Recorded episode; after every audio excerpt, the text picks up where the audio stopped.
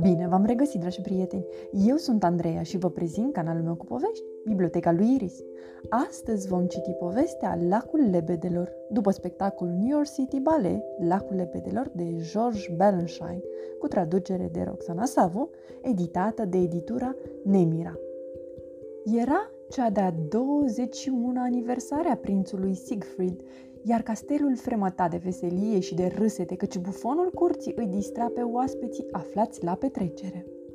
În timp ce oaspeții petreceau, sosi regina cu suita ei, își croi drum către fiul său și oferi în dar o minunată arbaletă de aur.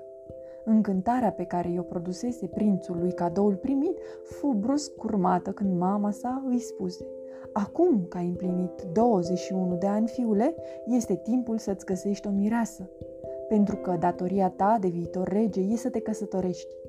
Prințul, cuprins de tristețe, își lăsă capul în piept, căci pentru el căsătoria însemna sfârșitul zilelor sale de tânăr lipsit de griji. Prietenul cel mai bun al prințului Siegfried, Benno, înțelegându-l, încercă să-l înveselească ținând un discurs și dansând, însă prințul rămase posomorât. L-a pus un stol de lebede trecu un zbor pe deasupra capetelor tuturor. Lui Beno îi veni atunci o idee. Îi mână prințului nouă arbaletă și îi propuse o partidă de vânătoare la lacul lebedelor. Însă prințul Siegfried îi refuză pe prietenii săi, fiind încă trist din pricina cererii mamei sale de a se căsători curând. De-abia după ce prietenii săi plecară, prințul se răzgândi. Până la urmă, poate că vânătoarea l-ar fi înveselit totuși luă arbaleta și se îndreptă spre lac. Când ieși din pădure și ajunse în luminiș, tătu peste un stol de lebede. Spre uimirea lui, una dintre ele se transformă chiar sub ochii săi în cea mai frumoasă tânără pe care o văzuse vreodată. Când îl zări, tânăra se retrase temătoare, însă prințul Siegfried lăsă repede arbaleta jos pentru a-i arăta că nu intenționa să-i facă niciun rău. Pe frumoasă o chema Odette și era regina lebădă. Odet îi povesti cum ea și prietenele ei fuseseră fermecate de un vrăjitor malefic pe nume von Rothbard. Ziua erau blestemate să trăiască sub înfățișarea unor lebede, însă, pentru câteva ore, în fiecare noapte, aveau voie să își reia înfățișarea umană. Exista un singur mod prin care acest blestem putea fi îndepărtat. Cineva care nu mai iubise niciodată trebuia să-și declare dragostea pentru Odet și să o ceară de soție. Abia își încheiase regina lebădă povestea când o siluetă se ivi din penumbra pădurii, iar prințul Siegfried se trezi față în față cu maleficul von Rothbard. Prințul își ridica arbaleta să-l ucidă pe vrăjitorul cel rău, însă Odet îl imploră să-l cruțe. Dacă von Rothbard murea înainte ca vraja să fie distrusă, blestemul nu mai putea fi rupt și ea avea să rămână lebădă pe vecie. Von Rothbard se refugie înapoi în pădure cu mantii fluturând amenințător. După plecarea lui, prietenele reginei umplură poiana. Ele dansau minunat, dar cu o tristețe aparte, căci își plângeau soarta. În timp ce ele dănțuiau, sub cerul înstelat, prințul și regina lebădă simțiră cum îi cuprinde vraja dragostei.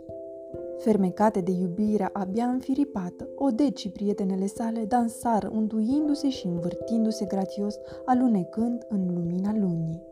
Odată cu venirea zorilor, vraja lui von Rothbard le chemă pe lebede spre lacul scânteietor. Sul Siegfried îi mărturisi lui Odet dragostea lui și îi promise că se va întoarce curând să o ia de soție și să rupă blestemul pentru totdeauna. Apoi privi neputincios cum brațele care îl dezmierdară deveniră aripi de lepădă. Chiar în ziua următoare, regina găzduia un mare bal la castel. Bufonul curții și cei trei ucenici ai săi, împreună cu dansatori din lumea întreagă, încântau mulțimea adunată. Regina invitase la bal șase prințese și spera că una dintre ele avea să fie aleasă de prinț. Însă acesta dansa respectos cu fiecare dintre ele pentru a-i face pe plac mamei sale, dar în timp ce dansa nu își putea lua gândul de la Odet, adorata lui regină lebădă. Toți dansatorii erau prinși în vârtejul dansului din sala de bal când doi oaspeți întârziați îi atraseră atenția prințului Siegfried. Părea a fi un cavaler și fica lui care purta o roche neagră strălucitoare și o diademă cu pietre prețioase. Inima prințului bătu cu putere, fiind apoi cuprinsă de bucurie. Era Odet.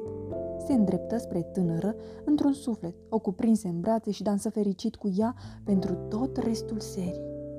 Însă totul era doar o viclenie bine țesută. Cavalerul era nimeni altul decât vrăjitorul von Rothbard, deghizat, iar tânăra frumoasă pe care prințul o crezuse Odet era de fapt Odil, fica lui von Rothbard. Trucul funcționase. Prințul fusese păcălit, acesta nu îl recunoscuse pe von Rothbard și nici nu simțise încercările zadarnice a lui Odet de a-l avertiza asupra planului malefic pus la cale de vrăjitor. Prințul îi mărturisi dragostea tinerei despre care credea că este Odet și anunță pe regină și întreaga adunare de la curte că aceasta era aleasa lui. De îndată ce prințul făcu cererea în căsătorie, von Rothbard păși în față triumfător, dezvăluindu-i că Odil nu era Odet.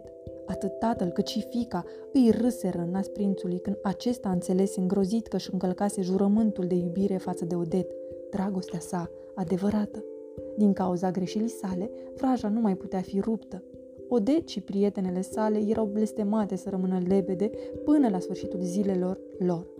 Toată lumea de la castel fu îngrozită, iar prințul Siegfried fugi în căutarea iubitei sale, regina lebădă. Prințul Siegfried ajunse la lac unde o găsi pe Odet cu inima frântă, înconjurată de prietenele lebede care încercau să-i ofere alinare.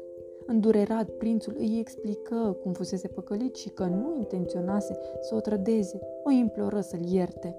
Odet știa în inima sa că prințul Siegfried îi spusnea adevărul și îl iertă. Dragostea lor era adevărată. Când von Rothbard ajunse la lac pentru a-și proclama victoria, văzu că dragostea dintre Odet și prințul Siegfried era adevărată și puternică. Nu ar fi putut rupe niciodată jurămintele lor de iubire, fu cuprins de furie și se prăbuși frânt. Dragostea lor nu avea să piară niciodată, iar prințul nu avea să se căsătorească nici când cu Odil. Însă vraja tot nu putea fi desfăcută, iar blestemul nu putea fi rupt. Odet avea să rămână lebădă pentru totdeauna. După o lungă noapte, veni zorii și din nou vraja le chemă pe fetele lebede și pe Odet înapoi pe lac. Brațele lui Odet se ridicară spre cer și se transformară din nou în aripi de lebădă. Prințul Siegfried își întinse brațele spre ea pentru ultima dată și, de îndată ce ea îi alunecă din îmbrățișare, el înțelese că va rămâne pe veci îndrăgostit de ea și pentru totdeauna singur. Sfârșit. Pe curând, dragi copii. Somn ușor.